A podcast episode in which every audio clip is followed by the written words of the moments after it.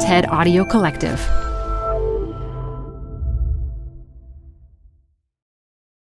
Hi, I'm Debbie Millman.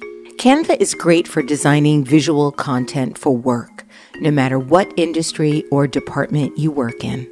Now, your next presentation with Canva Presentations. Start with a professionally designed template and use it as a springboard for your design. It's a serious time saver. Time to present but can't be there in person? Enter Canva Talking Presentations. Record yourself presenting and add your talking head to your slides so your audience can watch your perfected presentation anywhere, anytime. Start designing today at canva.com. Designed for work. This message comes from Apple Card. Earn up to 3% daily cash back on every purchase every day. Then grow it at 4.50% annual percentage yield when you open a savings account with Apple Card. Visit apple.co slash card calculator to see how much you can earn. Apple Card subject to credit approval. Savings available to Apple Card owners subject to eligibility. Savings accounts provided by Goldman Sachs Bank USA member FDIC. Terms apply.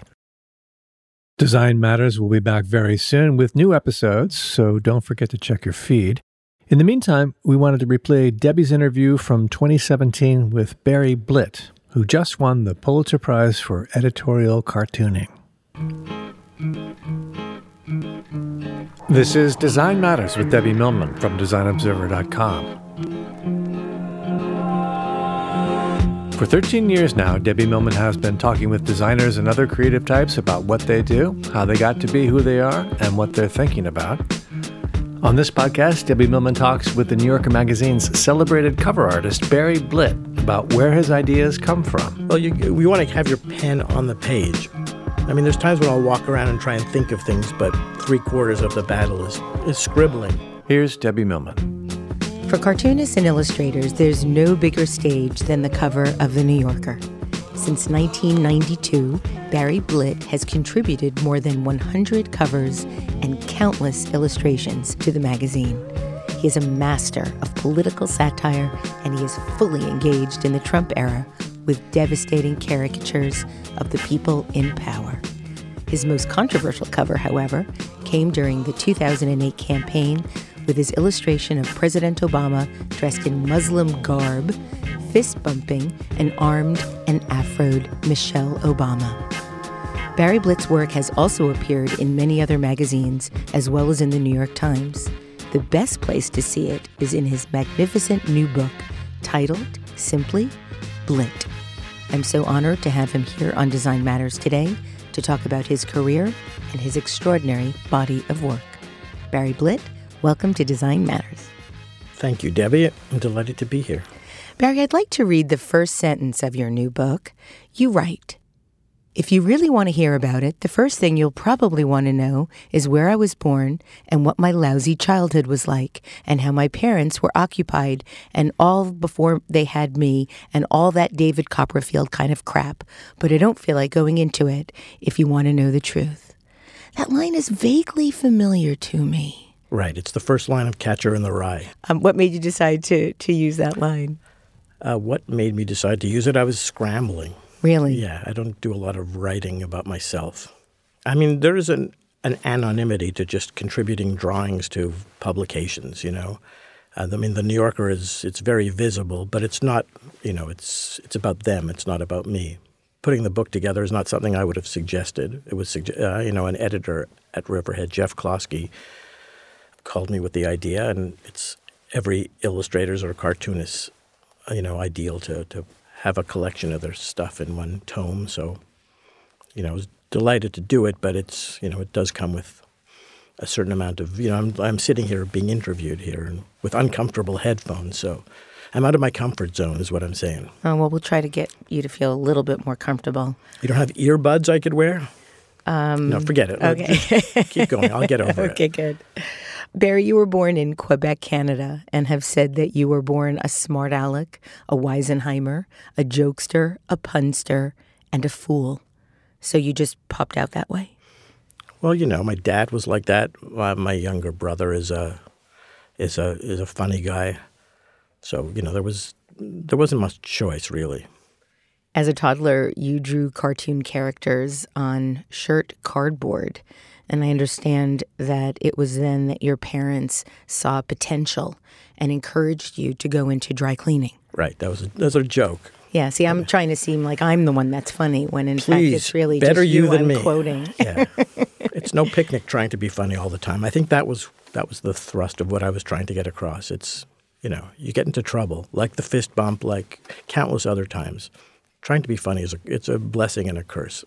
So, what kind of drawings were you making on that cardboard paper? I mean, I was drawing Popeye a lot as a very young kid, and then I was sort of drawing my own cartoon characters. This we're talking about very young. right? Very young, yes. When did you decide that you might be, or when did you realize that you might be artistic?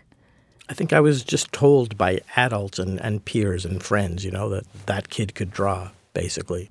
When you were a teenager, your focus was on drawing hockey players, baseball players, Elton John, all of which I can understand. But you also had a focus on drawing Dorothy Hamill. Right. Why Dorothy Hamill? I don't think we have to talk about this really. Why? I, I, I liked Dorothy Hamill at, at a certain age where I was vulnerable. Oh, wait, so you had a crush on her? I had a crush on Dorothy Hamill. Oh, I was thinking that it might have had something to do with her hair, Well, she had good hair. but you had a crush on her. I did. And did you ever send her any of your drawings? I or... hope I didn't. I can't totally remember. Yeah. Did you send your drawings out a lot to people? I did, yeah. I grew up in Montreal, so I was a hockey fan, as you, you pretty well had to be. And I had a sort of a scam going where I would draw hockey players, usually the visiting teams, and I would go down to the hotel where they stayed, and I would wait for them to come down into the lobby, and I would present them with their drawings. And I ended up, you know, befriending a lot of hockey players and getting free tickets to hockey games. And I had so my- that was the scam part? that was the scam. Yeah, it was an, maybe it wasn't a scam. It was more of an angle. But I, I, I had my work published in the Pittsburgh Penguins playoff yearbook and the Philadelphia Flyers yearbook. So Can you see, if you were to look back on those drawings now, the beginning of your signature style? no, no, they were reverential. You know, I mean, I was a smart aleck as I mentioned, but I sort of kept that out of my work. I thought one's art shouldn't be sullied by your wise cracks and your your attitude. From all the research that I've done about your early drawing and going to college and so forth, it seems that you really had two separate camps of work. You had this, what you called crazy pictures that you kept out of your portfolio, they were for your friends' eyes only.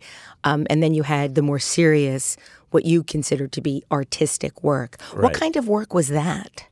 Once I, at a certain age, learned to capture a likeness, you know, it was hero worship basically. And then when that started to feel uncomfortable, it was sort of photorealism with, with very soft pencils, charcoal, and stuff like that.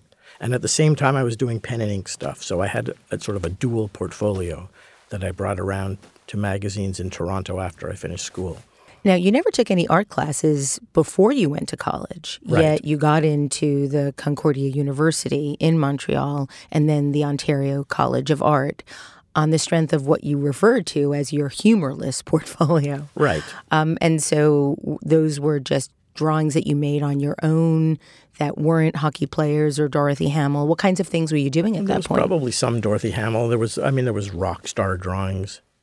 And and so then when you got into school, you decided, okay, this is it. I'm I'm going to be an artist. I want to do this for a living. I mean, I felt I was going to do this for a living in one way. I thought maybe I'd be drawing portraits in hotels, in ho- uh, or I'm, I'm not sure what I thought I would be doing. You wrote uh, that you were intimidated when you first got to college. Just being around so many terrific artists, you know, I wasn't used to that. Being around with, you know, surrounded by people who were damn good at this, for one thing. And uh, maybe realizing that what I was doing was was crap, you know, which, you know, I feel every day. But that's when I was first introduced to it. When I was, you know, 14 and drawing hockey players, I thought I was just doing fantastic work.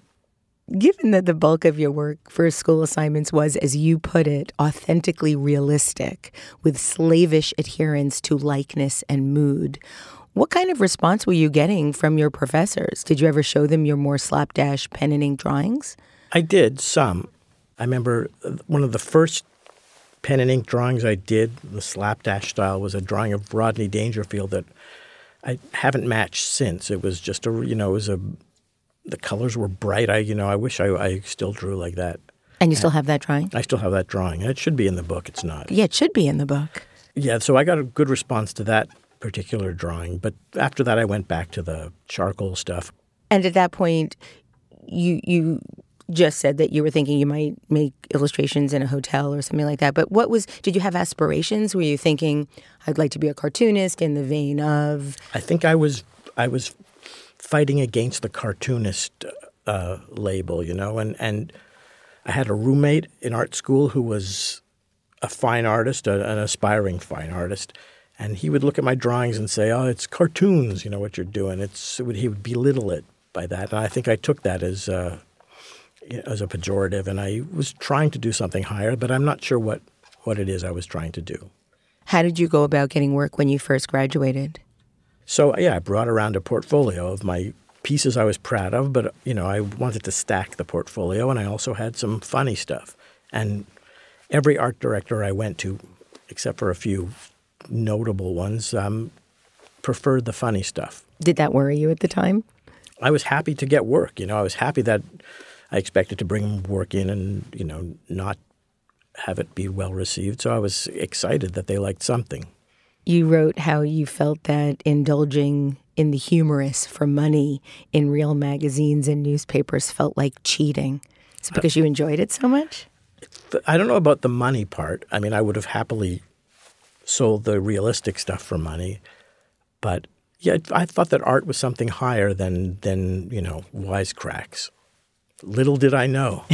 you can make a good living at this stuff. Yeah, and there's tremendous art in wisecracks, and uh, you know I, have come to appreciate that. But your work is really more than just wisecracks. It's not Three Stooges kind of ha ha ha work. It, it there's a real biting satire to it. Not that there's not some biting satire as well to the Three Stooges, but how did you start to bring politics and satire into your work? I started getting work with the funny stuff, the so-called funny stuff, and then I started sending my portfolio to, to the United States and getting work there. And before too long, I had a regular gig with Entertainment Weekly, and I was doing pop culture stuff. So it still had echoes of Dorothy Hamill and Electric Light Orchestra, etc. And I think the political angle emerged with the Monica Lewinsky scandal when suddenly it seemed like politics became pop culture. And I was being asked by Entertainment Weekly, of all places, you know, to, to make Bill Clinton jokes. And uh, politics was everywhere. And it sort of happened that way from what I've uncovered in my research, when you first started out doing this type of work, you, by your own admission, say that your knowledge of politics was superficial. You don't still feel that way, do you? Uh, I think so. I mean, I don't have strong feelings or understanding of economic policy or anything like that. I mean, I find I go to a dinner party, and if everyone is left wing there, which I consider myself strongly left wing, but I argue with whoever I'm talking to. I'm sort of a contrarian it's easy to make jokes about stuff, but to understand it deeply, I, I don't think I do. Because there really is a, a, deep pathos embedded in your work, at least that I perceive, that leads me to believe that the person behind those drawings is is sort of deeply feeling the humanity in any Not any me. situation. No, just making it up. Sure, yeah, no, I, I, I, hope I am. I know you don't like compliments. I have to keep. Well, I, have to I just would rather not think about these things too much. I, I think if if I were to worry or to uh, to look inward too far, it would it would kill every artistic impulse I had. It'd make me too self conscious. Not that I'm not enough already, but. When you first started working at the New Yorker in the 1990s with Chris Curry, you began drawing illustrations for reviews and for articles and either pen and ink or watercolors. So at that point, do you feel that you had sort of found your style, your yeah, look? Yeah, quite yeah. A, a bit before that. By the late, by the 80s, by the late 80s. How did you get your first big break with the New Yorker? The first big break with the New Yorker, I mean, I, mean, I remember I think they still used to see artists then. I don't know if they do anymore, but I brought my portfolio in. I called Chris Curry and and uh, she came out into the lobby and looked through my portfolio and then gave me a movie review to, to illustrate. I did several of those. And then she introduced me to Francoise Mouly, who had just started at the magazine. And now I read when you she when she first reviewed your portfolio, you showed her a few panels on a page about a beard museum. Right. So does that really exist, or was it an idea to develop an, one? That was an idea just I had kept showing to Francoise. Part of my relationship with Francoise is to try and make her laugh. If I would bring her a sketch that she didn't like, I would make sure to bring it back, you know. And I think she said, that's ridiculous, you know. Um, we're, we're not going to run that. So I kept bringing it back to her. Well, in 1993, Francoise invited you to try, in quotes, a cover. What does it mean to try a cover? At the end of a phone call about something else, she just said, "You know, why don't you? Why you should be pitching covers? You know, why why don't you?" And I was doing a lot of spot illustrations by then, so the the amount of real estate a cover has is is intimidating. I mean, there's a shroud of mystery around how the New Yorker covers come into being. Uh-huh. Um, I learned a lot reading your book about it, and it's really fascinating, especially the speed in which it happens. But I do know that there's this process of pitching ideas for the covers. So, how do you go about doing that? You just decide that this is a topic that you believe is worthy of a cover and then execute and send in a sketch? Is that really how simple it is? I guess so. I mean, back then, this was before I think uh, before I had a scanner, probably, and so I would walk. Or it was before I was doing political stuff. I would walk around the city and and have a sketchbook open and see things that amused me. And in this particular time, I'm sure I sent in quite a few sketches. But one I, I was watching people newly, you know, congregating outside of buildings smoking cigarettes. That was a new law that you couldn't smoke in an office. And so I had them standing on window ledges. That was the, the, the sketch. You showed some of those sketches to Edward Sorel, the legendary illustrator. Right. Well, actually, how it happened was I sent the sketch in, the rough sketch, and Francoise said, Tina likes it. Go ahead, which, you know, sent me in all kinds of bad directions. But I did several versions of it, and uh, none of which were usable at all. They were bad drawings. Why? What makes something? They were they tightened up, and I was approaching it wrong. I mean, Francoise looked at them and rolled her eyes, and said to me, "Why don't you go talk to Ed Sorel? He's done lots of covers, and he'd be a great person to talk you down and give you some advice." Which terrified me, and I said, "No, I'm not going to talk to Ed." But he called me a minute later and invited me over, and it was it was an amazing thing. I went to his house for lunch, and he he, he said, "Show me what you've got." I showed him some drawings. He said, "No, no, no, these are terrible. It's the, where'd you get these buildings from?" And I said, "Well, I made them up, you know, to fit the image." And he said, "Don't make you know. Some people can make up buildings. You can't. I can't." And he showed me how he would do it. He just did a very rough sketch of the the composition of the image. When you ended up with the final, he was still somewhat right. underwhelmed. he was. You can't win. Um, but what, what, was his critique? Because oh, it he didn't quite. Say. He, he just, oh, he just said. Uh, yeah. He just said, "Not your best work." That's just which so was, cruel. Which is almost encouraging from Ed. well, despite Ed's misgivings, on January 10th, 1994, your first cover was published. It was titled Resolute Smokers right. and featured smokers all over buildings, on the ledges, in the windows, desperately trying to get their fix.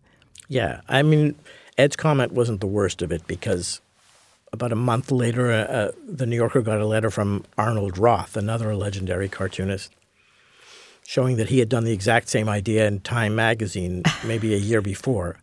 And then the New Yorker themselves found that they had run a cartoon, a black and white cartoon inside the magazine before Arnold's of uh, people standing on window ledges smoking. So, did you feel doomed? I felt doomed. That's exactly how I felt.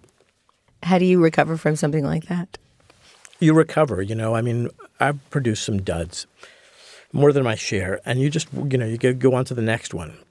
I want to talk a little bit about how you work. Okay. Illustrator Steve Brodner has said that the most important tool a satiric artist can have is a space to play.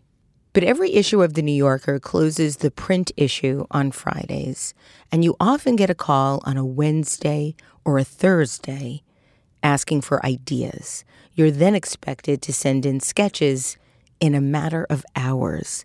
So, how do you go about doing that?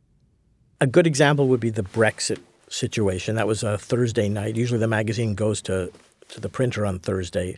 But because the results were so unexpected and, and profound, there was an email that went out to artists on Friday morning saying, We're going to hold the cover we have at the plant. If anyone has an idea, let us know right now.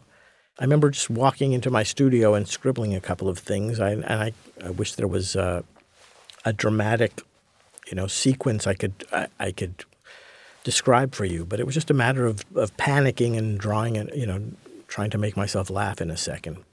And and it's a fairly remarkable cover. It's a British men in sort of top hat and jackets walking off a cliff. Yeah, it's so, from Monty Python. It's right. Silly Walk. How do you come up with the ideas? I think there's much less than I mean than meets the ear here. There's there's nothing. There's nothing. really nothing. I mean it's it's I can tell you that there was the cover we had of the guy being dragged off a plane. And that's an objective is to try and mash a couple of storylines into a single image and that was ju- ju- Jeff Sessions was pulling James Comey off and Trump in the background was a right. flight attendant. Right. And that was shortly on the heels of the guy getting pulled off the United Airlines flight. Right. And it, it worked as a, as a commentary on the situation. The truth is that I came up with that idea a few weeks before when Steve Bannon was rumored to be uh, on the outs and he was going to be fired. And he wasn't at the time. I mean, he was much later. But I originally sketched it out as Steve Bannon being pulled off, which wouldn't have worked at all. I mean, you you want to be sympathetic with the guy who's being pulled off. So it had some resonance as as it you know with with James Comey being pulled off. But yeah, the idea as I thought of it was a lousy idea with Steve Bannon, but it just happened to work. I mean, I, I think there's a lot of luck involved. Well, I think luck is there when you show up time after time after time after right. time and maybe one day if you're lucky luck is there waiting for you but now but let's talk for a second i, I disagree that the steve bannon version of that cover wouldn't work it would be appropriate but it, it might be not funny. be as funny it would be funny but it wouldn't it, it it's just intellectually if i can use that word here it, w- it wouldn't work on on any other level than as a joke i mean it it was not so cheap a laugh the way it worked out, I think. Yeah, no, it's not a, a cheap laugh. It's a sad laugh. It's a okay. tragic laugh. There's nothing like a sad laugh. Yeah. Well, that's, I mean, you and Chris Ware, you have that sort of sense. Allison, Alison Bechdel as well. There's, you can convey humor, sadness, heartbreak, pathos with one stroke of your pen. I think you're mixing me up with Harry Bliss, actually. No, I'm not. Okay. You've said that you still have to force yourself with every drawing and every sketch not to hold back, not to be too timid on the page. And Francoise has written about how she never wants you to edit out the gross, the vulgar, or the unpublishable. And she goes on to state in the book a humorist like Barry Blitt is often referred to as having an edge.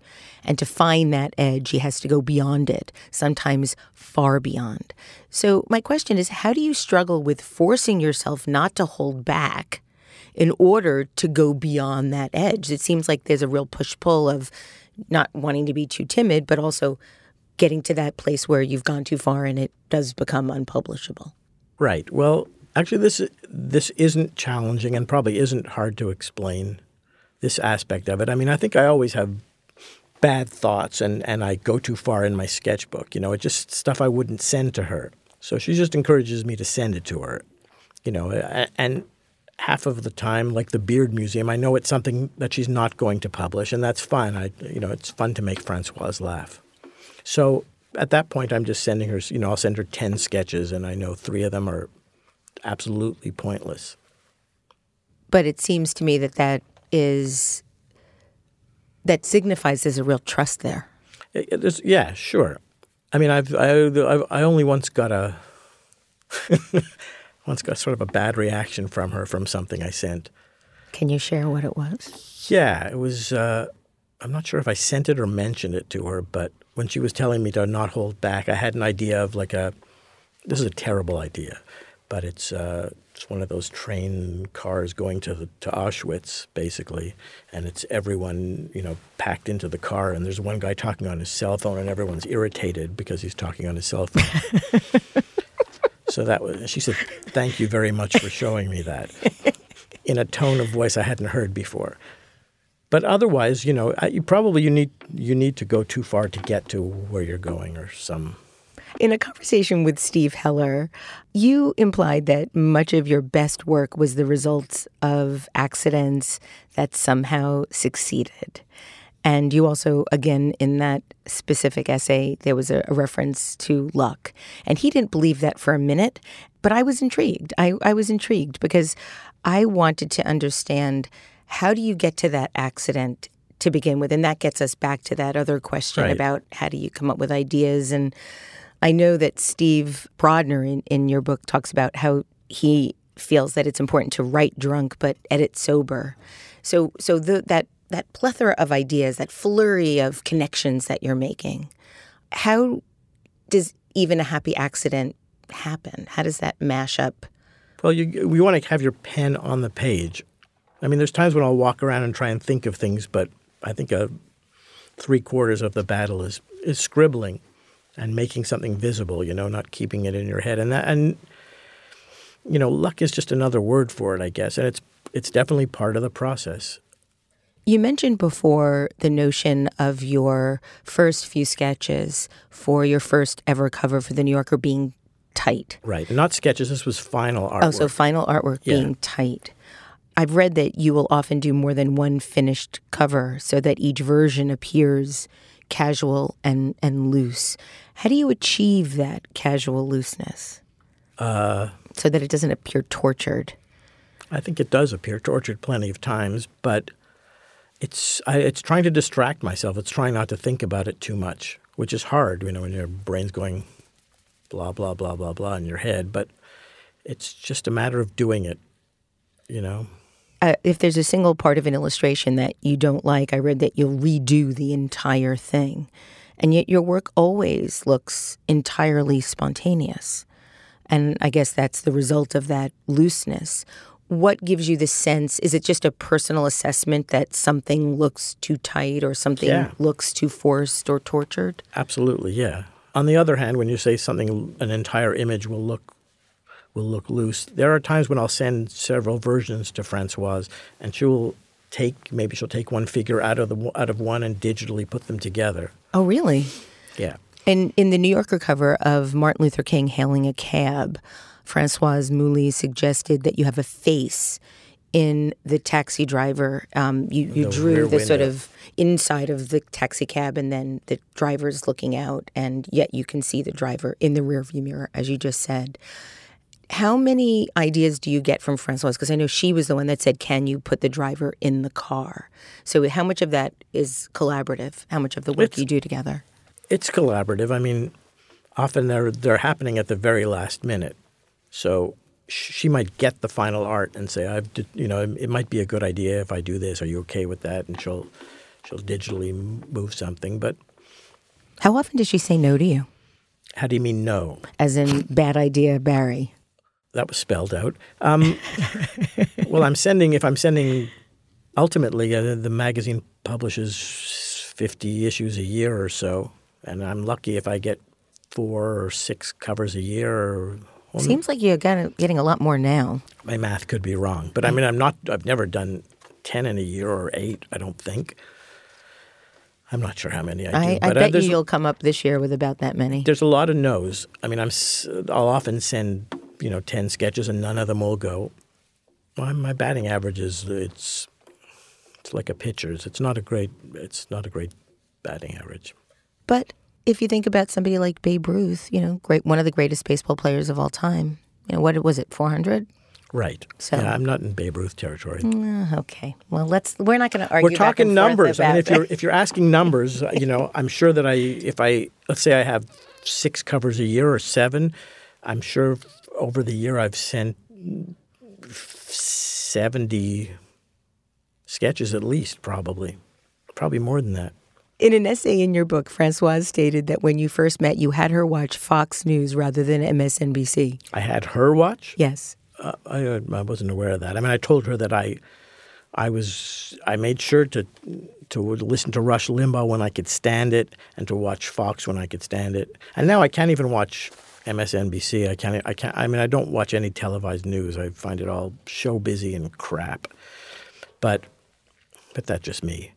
But yeah, I think it's important to, you know, to see what, what the country is consuming, see what people are looking at. I have some friends who are extremely right wing. It's distressing. How do you manage? We don't talk politics at all. Isn't that hard to do? Which not talk politics? Not to talk politics with Yeah. people that you know have different politics than you do. Yeah. It's it a lot easier not to talk politics with people you know have the same politics with you. Right.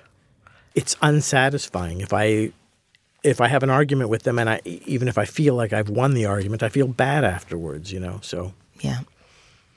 You have some absolutely wonderful photographs in your book showcasing the tools of your trade, and they include synchromatic, transparent watercolor, India inks, quill pens.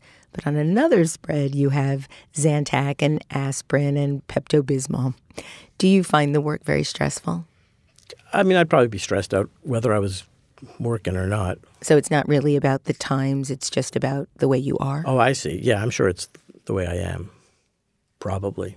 And I just went and did a live drawing thing with the New York Times there, and I thought it would be hilarious to have a pill bottle on the uh, on the drawing surface there. But apparently, the last person they had did that too. So When it first came out that Tiger Woods had been unfaithful to his wife, you created a rather cheeky image of Tiger Woods trying to get a golf ball in about 130 holes. And the illustration was accepted and then rejected by The New Yorker, then subsequently accepted and rejected by Vanity Fair, and then rejected by the Huffington Post.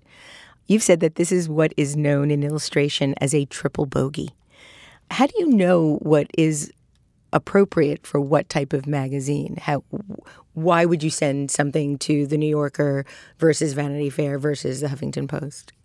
I mean, I've that's I think that's probably the only time I ever sent anything to the Huffington Post, and uh, my objective is to send things to the New Yorker first and foremost. I mean, I, I send everything there first, and then when it was killed, uh, you know, I thought that Vanity Fair might might go for it possibly.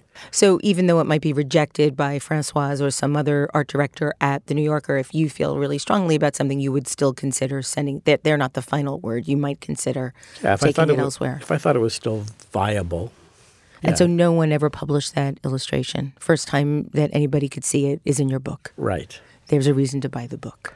I think I've had stuff published in other magazines that the New Yorker didn't go for. I did a drawing of uh, It's a casket, a flag draped casket being supported by pallbearers. I wrote "Support our troops" below it. The New Yorker didn't go for it, but I think the Atlantic Monthly did. It was around the time of the Iraq War. Let's talk about some of your most famous covers. Throughout the eight years of the second Bush administration, you were persistently brutal on George W., most deservedly so, in the September 8th, 2008 cover titled Deluged, which featured Bush, Dick Cheney, Karl Rove, and Condoleezza Rice sitting in a flooded Oval Office. How do you see this type of idea before you draw it? Again, this goes back to the creation of ideas, but that one was so vivid and struck such a deep, deep chord in our society. I'm wondering if you could just give us any kind of backstory on that particular illustration. I wish I could make the the process dramatic, or even you know give you a sequential tour of what the hell is happening. But it's just it's a it's a pencil moving in, on a page, you know, and it's I don't know what the hell's going on. To be honest with you, it's a terrible answer, but I you know I think I'd rather not know. Oh, that's that's fair. That's actually really wonderful. Let's talk specifically then about Condoleezza Rice's hair. Okay, yeah, it's it's, it's quite an architectural That thing. is quite an architectural I, I feat. It, it is. How does she do it? How did you do it? Her. You just got it so perfect. Well, I meant how does she do it? I mean, yeah, it's like there's a duck in the back, and it's an interesting structure. And and you're able to convey hair really, really well. And the way in which you are able to capture President Trump's hair is extraordinary. The belly flop hair is amazing. The hair in the rain is amazing. How much time have you spent perfecting his hair? I mean, there's no not much perfecting. It's served on a platter, you know. If only everyone Saw the platter your way. looked like that. I mean, if only everyone. He's so caricaturable, And uh, Sarah Huckabee Sanders, for instance, I haven't drawn her yet, but there are so many great drawings of her just like on Facebook. Everyone draws her. And some people are just, you know, they're screaming to be caricatured. As tough as you've been on the Republicans, one of your most controversial illustrations, as I mentioned in the introduction, was the 2008 cover titled The Politics of Fear. And it featured Barack Obama dressed in Muslim attire, fist bumping Michelle Obama, who was dressed like activist Angela Davis and armed with an AK 47. They stood in the Oval Office with a portrait of Osama bin Laden on the wall and an American flag burning in the fireplace. When it came out, it was labeled tasteless and offensive by Obama's campaign spokesman, Bill Burton, and even Republican Senator John McCain condemned the art. Did you or the editors of The New Yorker anticipate the controversy that exploded around the cover? I mean, I thought it might be like a touchy kind of image that might provoke some outrage, but I didn't expect there to be so much from, you know, quote unquote my own side. I guess I should have been a little bit more aware. I think the internet helped that. I don't, don't know if that would have happened pre internet, but I was kind of taken aback, that's for sure, especially the first few days after it came out. The New Yorker got thousands of angry emails, nearly all of them from self proclaimed liberals saying that, of course, they understood the intent of the image, but voters out in the big square states never would.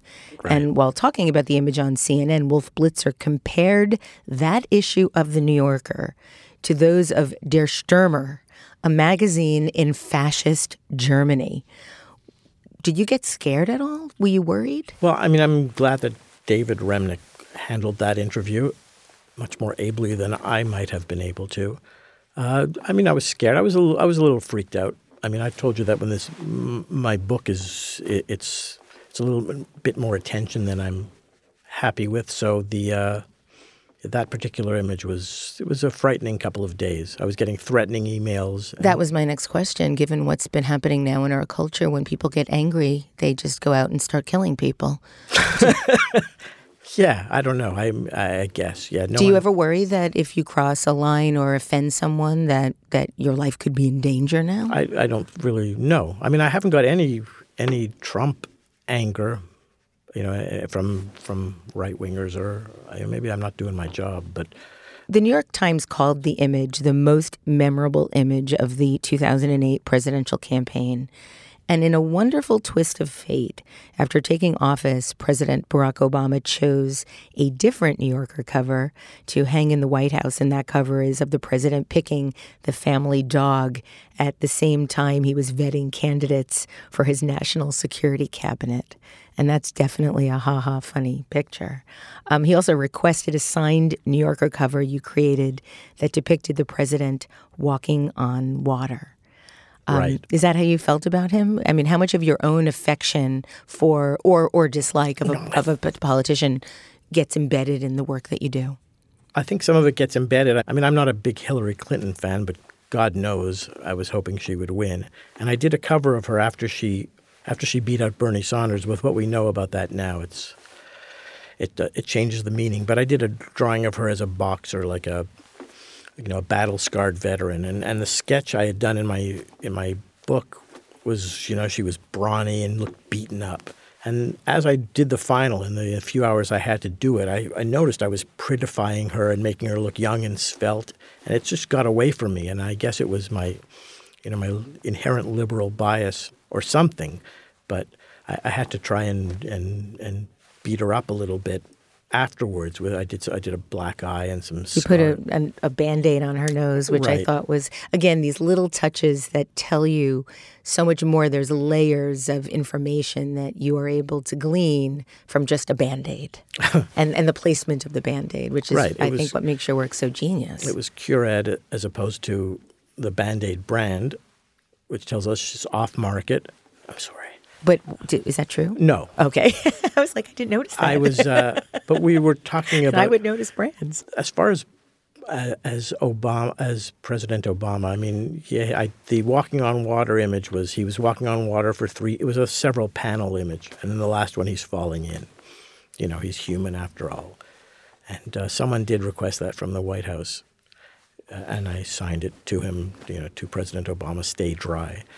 And uh, actually, when, when, the, when I started to work on the book, my editor, in his wisdom, suggested we write to try and get President Obama to write an, an intro for it. So I, I wrote him a handwritten note and drew a couple of pictures on it and sent it to him but we, we still haven't heard from him. So oh, rats. probably not going in the book. Have you heard anything from the Trump administration about any of your work? Your your nope. palmistry, uh, your hand uh, cover with the short Vulgarian fingers. I think that he he referenced it obliquely in an interview. You know, saying, "I don't know why they're saying I have small hands. I have normal sized hands." apparently he sends Graydon Carter, uh, you know, regularly when he appears on a, you know, photographed uh, on a magazine cover. He'll circle his hand and send a copy to Graydon saying, "See, normal hands." I love it when we know we get we're getting to him. Right. So I have two final questions for you. You and your wife Angie live in Connecticut, and I believe that you bought a house that Henry Miller once owned. Yeah, that was a typo in the book. Actually, it's Arthur Miller. Ah, a typo. Interesting. Right. Yeah, so, I, I, ought to have caught that. Um, well, either way, Arthur Miller, did you find any ephemera in the basement or in the attic or? That's funny. I mean, in the garden shed, uh, we were cleaning it out. And by cleaning it out, I mean she was cleaning it out, not me. Uh, and Angie found a, uh, it, it, he had carved his initials into the foundation, AM, I think 57. Was it in a heart that said AM and MM or anything uh, like that? No MM. No. And, and there's a little shed in the back that he wrote "Death of a Salesman" in, and people come and ring our doorbell asking if they could, you know, go take pictures of it. Now you're going to get all kinds of people coming and asking about Henry Miller. Right. Exactly. um, I read an interview with you wherein you were asked if you were stranded on a desert island and only got to have one pad of paper excluding toilet paper, which would be provided on the island, you had a very interesting answer, and I was wondering if you remember what that answer is. I think did I say E-Z Wider? Is yes, that what I said? you did, That's so Barry Blitt. okay. Well, That's all know. I wanted to know. What, okay. If you if you remembered that that would be the, the paper yeah, I mean, that, that was, you requested. That was a few months ago. I, I remember that. But if you ask me like what went on in school or what my teachers thought, I can't remember that stuff. What did they think when they realized that you were drawing caricatures of them? Uh, they probably didn't like it. Well, the rest of the world does. Okay. So, Barry Blitt, thank you so much for being on Design Matters, and thank you for making the world, especially our current world, a much more tolerable place for your work. Well, you're very kind. Thank you so much. Nice to be here. Barry Blitt's book is called Blitt. You can also find his work in The New Yorker or on his website, barryblitt.com. This is the 13th year I've been doing Design Matters, and I'd like to thank you for listening. And remember, we can talk about making a difference, we can make a difference, or we can do both. I'm Debbie Millman, and I look forward to talking with you again soon. For more information about Design Matters or to subscribe to our newsletter, go to debbiemillman.com. If you love this podcast, please consider contributing to our new DRIP Kickstarter community. Members get early access to the podcast, transcripts of every interview, invitations to live interviews, Q&A sessions with guests, and a brand new annual magazine. You can learn more about this at d.rip slash Debbie Millman. That's d.rip slash Debbie dash Millman. And if you want others to know about this podcast, please write a review in the iTunes Store and link to the podcast on social media. Design Matters is produced by Curtis Fox Productions. The show is published exclusively by DesignObserver.com. You can subscribe to this free podcast in the iTunes Store or wherever you get your podcasts. You're growing a business and you can't afford to slow down. If anything, you could probably use a few more hours in the day. That's why the most successful growing businesses are working together in Slack. Slack is where work happens, with all your people, data, and information in one AI powered place. Start a call instantly in huddles and ditch cumbersome calendar invites. Or build an automation with Workflow Builder to take routine tasks off your plate, no coding required. Grow your business in Slack. Visit slack.com to get started.